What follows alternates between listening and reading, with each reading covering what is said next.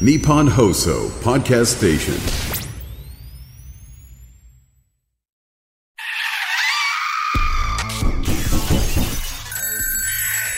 島田秀平とオカルトさん島田秀平とオカルトさん怪談都市伝説占いさまざまなオカルトジャンルの専門家をゲストにお招きしディープな話を伺っていく島田秀平とオカルトさん第149回の配信です。ゲスト前回に引き続き「もののけの迷いが」より川口秀幸さんそして上田龍馬さんです。お願いいたします。お願いします。お願いします。コビンチョロです。お願いします。ななななんですか？あ、コビンチョロ。あコビンチョロはい。ね、これ押してね、はい。これ何年ぐらい経ちます？今六年目に突入しああました。し通しないですね、はい。言い続けてますもんね。言い続けてますね。はい、上田さんなんかそういうのあるんですか？いや僕がなくて、ええ。ちょもしあれば絶対こういう時に滑り込ませられるからいいなとは思うんですよ。川口さんいつもここでいつになったら上手くなるんだよとかっていうくだりもできるからうんうんうん羨ましいんですけど僕今のところないんですよね、まあでもねあのコビンチョロをずっと横で見続けると、はいあこういうのもなくてもいいのかっていう気持ちになりますよ その気ね持ちと浮き沈みがありますねまあね波はありますからいい時もあればそうですね。打率はまあ一割ぐらいの。1割いってます？あ、いや一割ない。ごめんなさい。ちょっと見え張ったかもしれない。1割いってます？でいやそんな強く言わないでください。一割はもしかしたらあるかもしれない。あるかもしれないは周りの人の助けによって。まあ、もし上田さんも何かこういうね、コビンチョロ的なね、はいものが生まれたらあのこちらに来ていただいてわかりま発表していただきたいと思います揉んでいただいて。メール言って いいですかね。すみませんすいません。あのすいませんこちらね、あのたくさん不思議体験を送っていただいてますので、ちょっとご見解伺いたいと思います。はい。こちらラジオネーム、えー、土の子さんからいただきました女性の方です。えーご見解を伺いたいと思いメールさせていただきました、はい。私は毎日、えー数十人の方から個別にお話を伺い専門的なアドバイスをするという仕事をしています、えー具体的な職種は伏せます、まあ、相談に乗ってねいろいろこう、はい。まあ、アドバイスされるというお仕事なんですが、その中で週に数人ほど咳き込んで話ができなくなってしまう方がいらっしゃるんです、狭い部屋ですがフローリングで毎日掃除はしていますし私は全くそのようなことはないんです。相手の方もですね、えー風邪をひかれている様子もなく普通に話をしているのに突然咳き込み始めてしまうんです。1年を通してこの現象があるので、まあ、季節性とかではないと思います。えー以前島田さんの体に霊が入り咳が止まらなくなったという動画を拝見しました。えーこの部屋に霊体がいるのかそれとも私から何かが出て相手の方についている生き量などを追い出そうとしているのか島田さんやゲストの方にご見解を、えー頂戴したくメールいたしました。はい。ありますよね、はい。あの階段なんかでもなんかこの話しようとすると、はい。咳込んでなんか話せなくなっちゃうみたあいな。はい。だからそれはやっぱりこの話をね、まあ、する時のその、まあ、いわゆる霊の存在というか、はい。まあ、そういう存在が話をさせないように邪魔してるったっていうね、はいはい。話もありますしあとはまあ心霊スポットなんか行った時に、ん。咳込んじゃうとか、はい。あと吐き気を催すっていうね、はい。あのあの都市ボーイズの早瀬うん。なんかはあの毎回必ず心霊スポットに行くとなんかお腹下しちゃうっていうね。あー。へだから僕いつも早めに入って、ちょっとあのトイレにこもってるんですよとかって、でこれも何か良くないのに生えられていて、うんそれを体がこう必死にこう外に追いやろうとしてるっていう現象なんじゃないかってありますよね。これでもそういう体のこうまあまあ分かりやすい不調であったりとか、うん。あるうちはまだいいですよね。なくなった瞬間になんか、まだ吐き出そうとしてるからね、はい。まだしっかり入ってはいないですもんね。はい。はい。と今回の場合で言うと、まあね、具体的な職種は伏せますってことでね、まあうん、ただアドバイスをねいろいろするいろんな方から話を聞くっていうお仕事ですけども、まあ、そのお話をされてる側の方が何かそういったものが原因で悩まれて相談をしてるとか、うん。だからそこまで悩んだ挙句相談までするっていうところまで行くことがやっぱ、ん。まあ、なかなか稀だし、なんか珍しい状況ではありますもんね。でごめんなさい。本当にこれそう予想になっちゃうんですけどね、はい。土の子さんが、まあ、どういうお仕事かわからないですけど、うん。ちょっとこうまあ何ていうんですかお祓いとかはい。いうようなことをされてる場合なんですけど、うん。はい。これ聞いたのがねまあなんかちょっとこう体がね不調があって、精神的にも少しね浮き沈みが出てしまって、はい。これなんか良くないのがついてんじゃないかと思って霊媒師さんになんかこう相談をしようと思ったんですって。そしたらね全然こう、まあ、予約が取れないとか、あとは向かおうと思うとなんかこうなんかこう行けない状態になっちゃってたどり着けないとかっていう。で挙句の果てに予約していたことを忘れちゃってすっぽかしちゃったみたいな。そんなことないのに。でもしかすると払われたくないっていううん。存在がなんか邪魔してるのかもしれないっていうね。だからまあねあの相談に乗ってねアドバイスをされるわけですよ。だからアドバイスを聞き出させたくないから、なるほど。なんかもう話をさせないようにこう咳き込ましてるのかもしれないっていうふうに考えちゃいますよね。確かに。でまあそれで言ったらやっぱ川口さんが言ったようにその何もこう症状として出さない方がその気づかずにずっとそこに入れるっていう思うとだから症状なくてもこう安心できないのかなとは思いますそっちは怖いよね。はいうん。さあもう一ついきたいと思うんですけども、はいはいこちらですね。浦安ちんちん羅族さんからいただきました。えどんな人？ま あラジオネームですからね。はい。えー毎週楽しみに拝聴しております。不思議な出来事がありました。私は仰向けで寝たり風邪をひいたりすると、えー昼夜問わず金縛りにあってしまう体質なんです。え。ー普通に体が動かなくなるだけでそのまま眠ってしまうこともあればお経や人の話し声走っている音が聞こえて怖くなって無理やり眠ることもありました。えー人の気配を感じ重いまぶたを無理やり開けると先ほどまで外で遊んでいた友達がいてびっくりすることもありました。えーもちろん友達は来ていません。起きた時に夢だったのかよくわからなくなりあまり気にしたことはありませんでしたえー先日の夜中なんですが風邪をひいて寝込んでいた際金縛りに遭いました。えーいつも通り体が動かなくなり人の気配がしたんです。無理やり目を開けると仰向けで寝ている私の右側に2人えー肩のあたりとお腹のあたりですね。と私の足元に1人。計3人の男性が正座で私を見下ろしているんです。怖っ。3人の男性が 足元肩のあたりお腹のあたりですって。え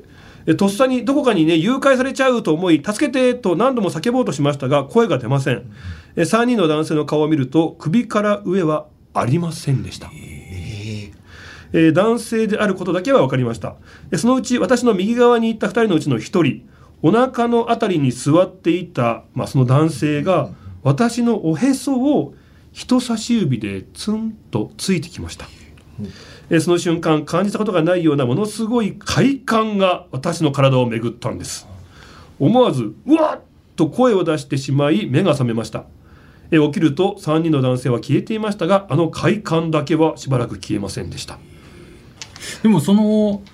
うーんでもどうなんだろうな。なんか顔が見えないとか、その正座をして、えー特にこの例えば痛みを伴うとか何かこう害があるっていう感じじゃないって考えるとちょっとなんかご先祖様であったりとか守護霊関係とか、なんか身内とかなんじゃないかなって僕がいただいた階段とかのうーん中でまあまあ見解として言うんだったら霊感ないですけど、不思議だよね、そのまあ金縛りで体が動かないとかね、はい。でなんか人が見えたとかはありますけど、お腹ツンってこうね、ついてきてそね。それがなんか気持ち悪かったんですじゃなくって、とんでもない快感が体を巡るってあんまり聞いたことないですよね。ねとそれこそ川口さんが言うように、はい。なんかご先祖様とか、あとなんでしょうね。なんか体でお腹のあたりだから何かこう新しい命がみたいなそういう暗示とか。あーなんかこう僕もそのいろんなお話伺う中で金縛りのお話ってやっぱり多いんですけどね。なんかいろんなお話聞いて僕が勝手に個人的に思ってるのは、その今ここで、まあ、例えば幽霊が出ますっていう感覚というよりかは、その時の記憶が再生されてんのかなっていうはあ。イメージがちょっとあって。はいはいはい。でその時代が結構まあ古い時代とかだったら、和室でもうちょっと今はの際ですっていう方が寝ていて、うん。ですぐ脇に、まあ、お医者さんだったりとかで、まあ、足元にこう家族ご家族の方がいらっしゃったりとかっていうイメージを考えると正座をしててっていうのもなんかこう状況的にははああるのかなっていうふうにも思って。まあでもその快感っていうのが、ね。その寝たきりで動けなくてお腹かゆかったぐらいしかちょっと思いつかないんですけど。不思議ですね。なんか聞いたことがないので、はいただこれがまあ実話でね、すまあ、体験談を送っていただいてますんで、はいちょっとなんかいろんな方に僕らもこれ聞いてみたいって話ですよね。何このパターンっていう。はいちょっとあのね、あのいろいろ分かりましたらね、はいこちらであのお話したいと思いますんで、はい待ってていただきたいと思います。えー皆さんこれからもですね、よかったら不思議体験ありましたら送っていただきたいと思います。はいえーこの後今日はですね、えー上田龍馬さんに怪談話を披露していただきます。最後までよろしくお願いいたします。島田秀平とオカルトさん。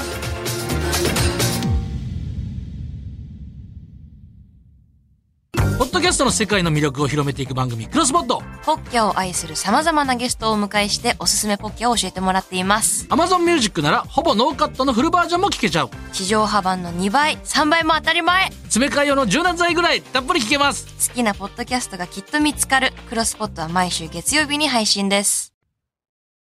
ようこそ闇の世界へ。それはこの街のどこかで誰かが体験した秘密の物語。怖いライトゾーン。福原遥がご案内します。詳しくは日本放送ポッドキャストステーションで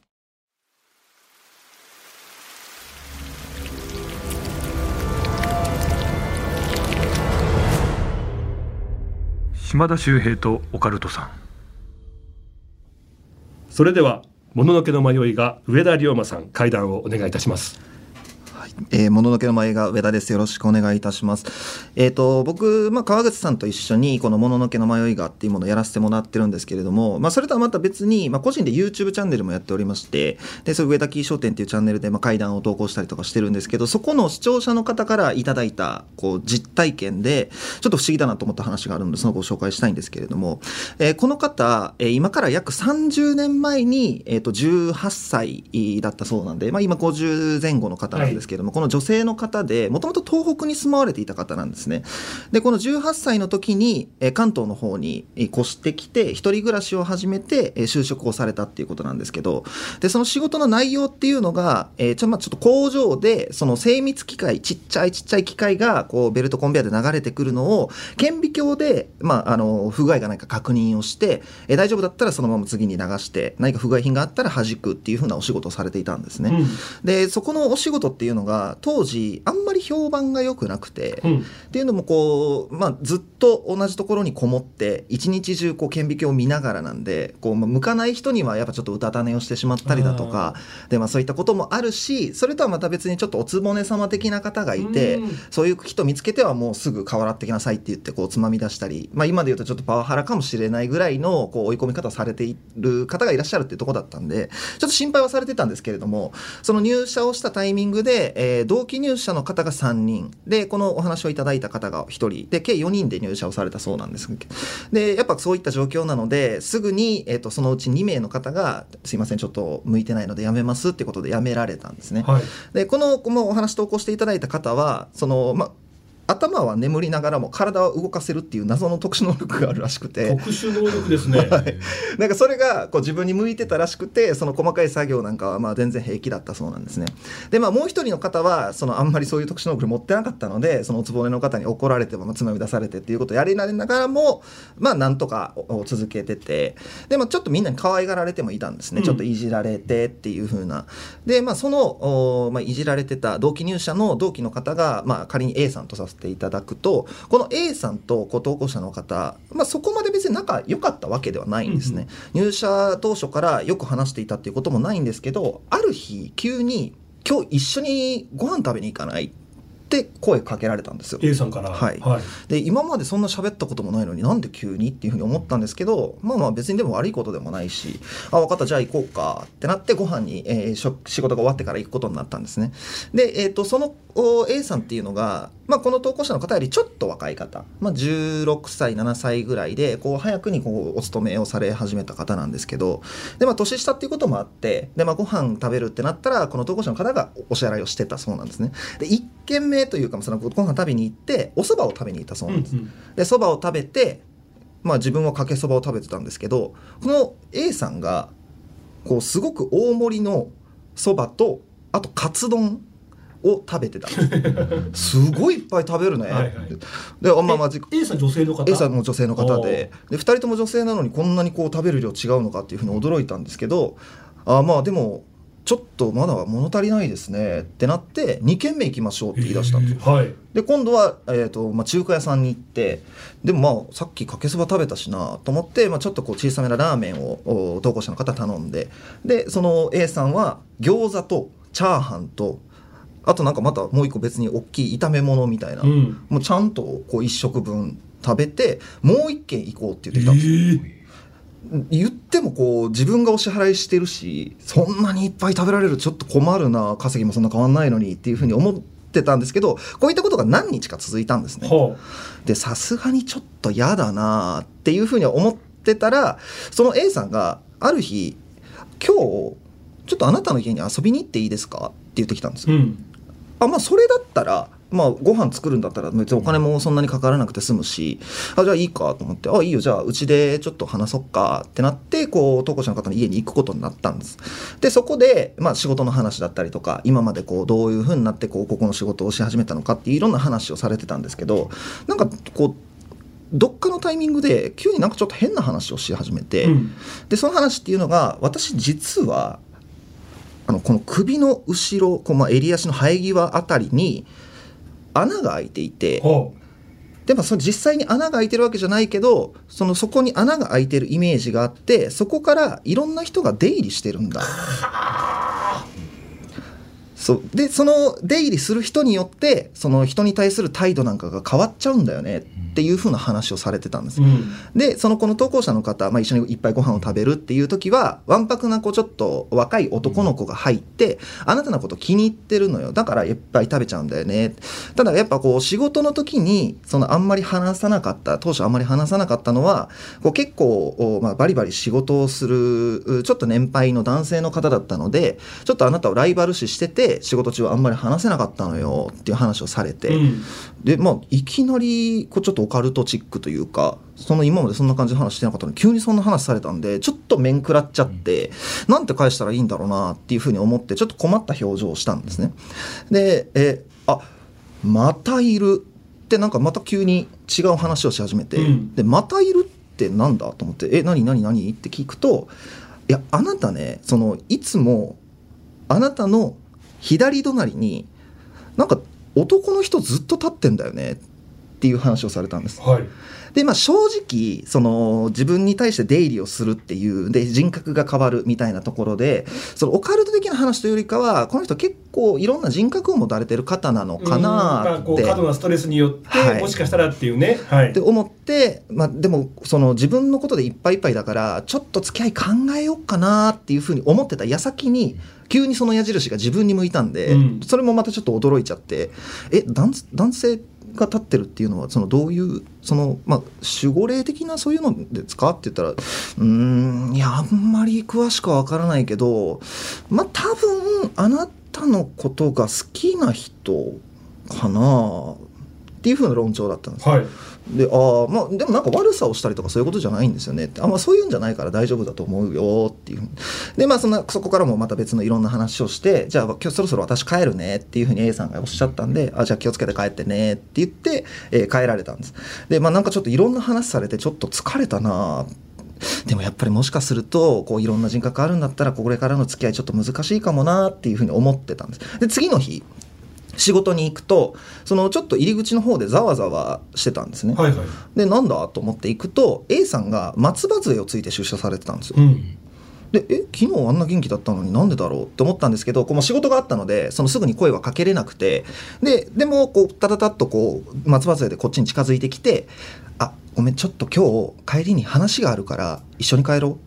て言われて「ああ分かった」ってなって、まあ、業務内容的にも足怪我しててもそんなに支障のないこう、はいはいまあ、顕微鏡を見るだけなんでだったんで、まあ、その日一日普通に仕事をしてじゃあ帰ろっかって思ってその A さんのところ行ってじゃあ一緒に帰ろっかってなった時にまたご飯食べに行くんかなと思ったんで駅にそのまま向かおうとしたら「あちょっと待って」って言われて会社出たところで呼び止められたんですよ。うんで「えどうしたの?」って言ったら「あのー実はこれ今私のこの足の毛が昨日帰り道に駅の階段から落ちたんだよね」ああそうなんだ。なんかつまずいたとかそういうこと？って聞くと「いやあなたの左隣にいる男性に突き落とされたんだ」あなた私との付き合い考え直そうって思ったでしょ。うん。それを感じ取って排除しようと思ったその左の人が私についてきてはい。後ろから突き落としたんだ、ちょっと私殺されたくないからもう話しかけないで。って言ってまた一人で帰っていったんですよ、うん。でそんなこと急に言われてもまあ自覚はないしえ何？と思ったんですけどそこからまあしばらくその仕事を続けていくうちに本当に A さんとは一度も喋らずに、えー投稿者の方が結婚されるのをきっかけにその方とはもう会うことはなかったんですね。で、えーご結婚されてお子さんがあー生まれたそうなんですけれどもそのおそれを機にまた新しい一軒家に引っ越しをされたそうででそのタイミングでご近所さんにご挨拶なんかをを行くんですけど、はいはい。その向かいに住んでいたあの一人でおばあさんが住まれていたんですけどそのおばあさんが地元では結構有名なこう見える方らしくてで、まあ、それも後から知ったんですけど、まあ、何も知らずに「あ迎えに越してきた何々です」っていうふうにご挨拶をしに行ったら軒先でこうちょっと掃除をされてたんですけどこうパッてこっちを振り向いて「あんたなんかややしこしそうなん連れてるね」って言われてで「え何のことですか?」って、まあ、その頃には A さんの話なんかすっかり忘れてたんで「はいはいはいえなん何の話ですか?」いやあんたの左隣に、うんなんか男の人がずっと立ってるんだけどどうやらあなたのことが好きなんだけどその気持ちがちょっとねじ曲がっちゃって、うん。あんた気をつけな。あんまり人のこと嫌いになると死人出るよ。って言われて A さんのことバッと思い出したんです。よ。うん。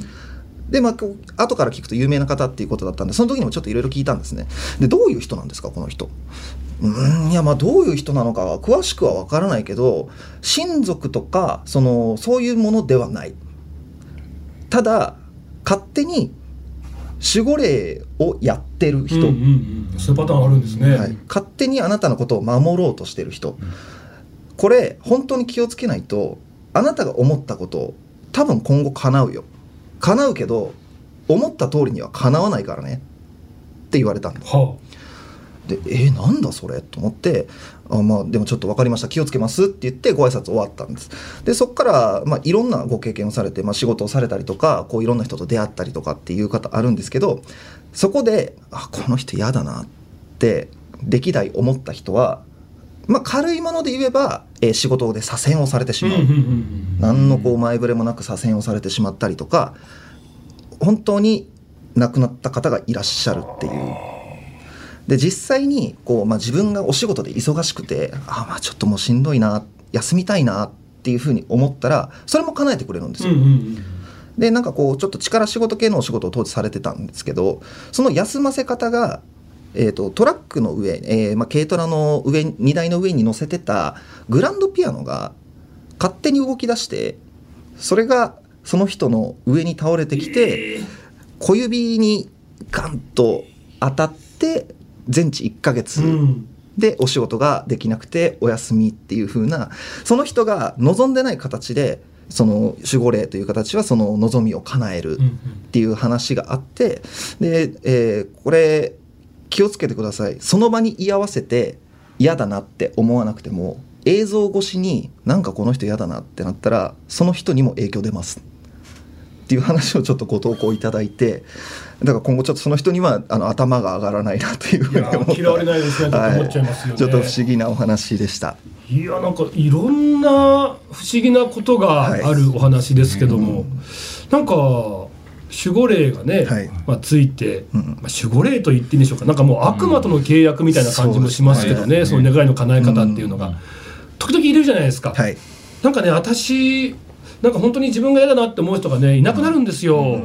なんか私そういうのあるかもしれないです。力っていうふうに思ってる人、はい、で今これ聞いてなんか心当たりある人、ってもしかしたらその自分自身がその言霊とかめちゃくちゃパワーが強いっていうことじゃなくって何かよからぬものがついていて、はいそれがやってくれてるっていうパターンもあるのかもしれないですよね。もしかするとでなんかまあ僕もこの話聞いてなんかいろいろああなのかなこうなのかなっていうふうにも思ったんですけど、まあ、例えば本当にその、まあ、向かいのおばあちゃんも認識できないぐらい先祖うんでずっと歴代ついている守護霊みたいな方がいらっしゃったとしてで、まあ、その家系を追っていくと、まあ、例えばその方がもともと生前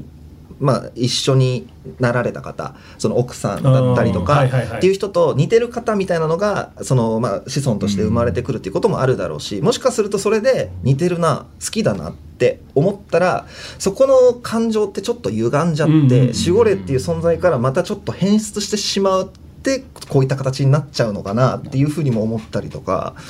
なんかいろんな考察ができそうな話だなと思って。なんか最初ねあの、まあ、ある意味その後藤講師の方を守ってるわけだから、はい。例えば生き量とかでね、はい。後藤講師の方のことを好きなうん。男性とかがそうやって思いを飛ばしていて、はい。なんか自分が守ってるんだっていうね、なんかこう白馬の騎士じゃないけど、はいそういうふうに気取ってるのかなとも思ったんですけど、はい。よく言うのが右側が生き量で左側がなくなった例とか言うじゃないですか。で今回左側なんですよね、でしかもこのね30年っていう長い時間を経てもまだついてるってことはやっぱり亡くなった方なのかなって感じしましたね。川口さんいかがですか？いやそうですね。あのいや僕もあのよくそのついてるついてるってすごい言われあ何かがついてる？はい何かがついてる。それこそ生き量であったりとか亡くなった人もついててあの歩く無料乗り合いバスみたいな あの無料乗り合いバスってこういろんなところに僕心霊スポットで行って、はいはいはい。えーいろんな人をつけてきて亡くなった霊をつけてきて、家に帰ってきて、えーまた違うスポットに行く時に何人か乗られてそこにまた置いてきて新しい人をまたバスに乗せて家に帰ってくるみたいな。なんでこう今何人ついてるかわからないみたいな。もうラッシュアワー状態になってますぎゅうぎゅうかもしれないぎゅうぎゅうでかもしれないっていうのを一回伺って、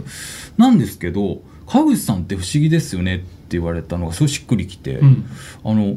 なんか知んないけど川口さんって危ないとこ見えてるかのように避けてってるんですよねみたいなことを言われるんですよ、でも全然自覚はなくて。考えるとついてる方はそんなにこう悪いものじゃないんじゃないかとか、何かこう隙を伺ってるのかなとも思うし、はい、まあ守ってくれてるんですかね。守ってくれてんのかな。だからついてるのは僕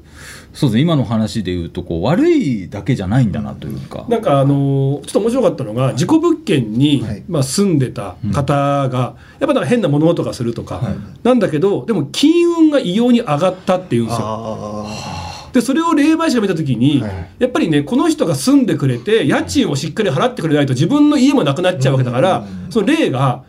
まあ、そういう霊現象も起こるんだけど金運自体はなんか上げてくれてその部分ではなんかこう応援してくれてるみたいな。だからいいのか悪いのかなんですけどーそうですね。やっぱり霊にも事情があって、川口っていう人間がいないとねやっぱりこう無料バスがなくなっちゃうわけだから。こんなねあの自由にいろいろねいろんな場所にこう連れてってもらうものがなくなっちゃうとなると困るってことで最低限守ってくれるっていう作用、あるかもしれないですよね。うん。なんか利害が一致してる可能性があるっていう。金運はでも確かに不思議と上がりましたね。え？はい、これが本当不思議なんですけど。え先月の給料いくらでした先月えー、言います？びっくりした今。えーとは8万7万8万上がってね。上がって上がってですよ。それまでは8000円とか。上がる10 10倍上がったって相当すごいですね、はい、いやこれはだから僕の中ではやっぱ心霊スポット行くな行くなってすごい言われるんですよ、運気悪くなるよとか、うん、ああよく言いますよね、はい。いや心霊スポット行った方が運気上がるから。い、ややめてこれこういう公のね 皆さんが聞く場所で、はい。その不僕は適切な発言になっちゃうから。すいません不適切な発言失礼しました。あのしっかり謝って、うん。あのこういう活動をしてる僕からすると、いい場所というか。まあまあまあ僕らはね、はい。そこに行ったらね、はい。い、ろんな経験ができてこれがまたお話できるわけですからね、はい。はいね。いいですけどもね。ああまあちょっとすごい話でしたね、はい。だからまあねそうやって人の不幸を願うとそうやって不幸がこうできてしまうわけだから、はい。やっぱり逆でね、はい。人のこう幸せを願うっていうね、そうですね。ことにこう心がけてやっていただくと、周りを幸せにできるってもう最高のね、人生も送れるかもしれないんで、はい。だからそっちの方にね気持ちをしていただきたいですね。っちに行っていただきたいですね。いやありがとうございました。ありがとうございました。えーそろそろお別れのお時間ですけども、島田秀平とオカルトさん、えーこの番組ではあなたからのメールをお待ちしております。あなたの周りで起こった不思議な出来事、地元で囁かれているオカルト情報、島田秀平に聞いてみたいこと、ゲストに呼んでほしい人、あとねリスナーの留守電会談というコーナーがありまして、あの留守電に入ってたらやだなーっていうねぐらいのこうサイズの会談をぜひねあの送っていただければと思います。宛先は OCT アットマークオールナイトニッポンドットコム。OCT アットマークオールナイトニッポンドットコムです。さあ、もののけの迷い家、はい。ね、あのお二人、えー次回が最終回になりますけども、ちょっとあの二人のね活動もう一度ちょっと説明していただきたいんですけども、はい。はい。まあお互いに YouTube チャンネルもねやられてますし、あとあの Locipo さん、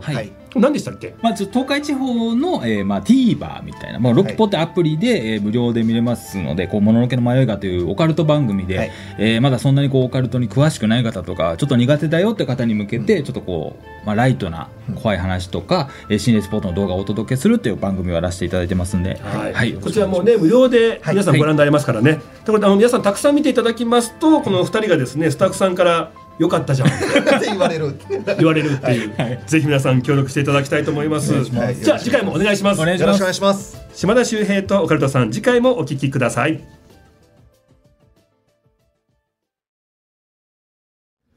島田秀平の開運ワンポイントアドバイス。さあ今日ですね認知科学的に運気を上げるためにということでですねちょっと先生からお話を聞いたんですがこれね新発売の商品を食べると良いと聞きました。あのコンビニなんかでね飲み物とか、えーお弁当とかねお菓子とか、まあ、買う方いると思うんですけどもそういう時にねこれ新しい味の商品に手を伸ばしたくなる人、まあ、好奇心が旺盛な人ですよね、まあ、そうなるとねあの新たなものに挑戦する多く挑戦するということは当然運もつかみやすくなる、まあ、選択肢も増えるということで、まあ、これ運気アップにつながるという話をされましたね。まあ、ぜひね、あのーなんかこれ好奇心がなかなかなくっていつも同じ味がっていう方、まあ、多いと思うんですけども、まあ、そういうね好奇心がちょっと弱いなと思う方これを自覚してですね新しいものに挑戦しようと心がけてはいかがでしょうか。まあ、でも単純にねあのいつも食べてないお菓子とかお弁当とかメニュー食べる時ってどんな味がするんだろうか。これ成功するのかな失敗するのかなっていう、まあ、ちょっとこう刺激があったりドキドキしたりしますよね、まあ、こういったものもね非常にこう脳の活性化にもいいと言われてますので、まあ、いろんな意味でいいんでしょうね、まあ、ぜひ新発売の商品ちょっとね多く食べるようにしてみてはいかがでしょうか。島田秀平とオカルトさん。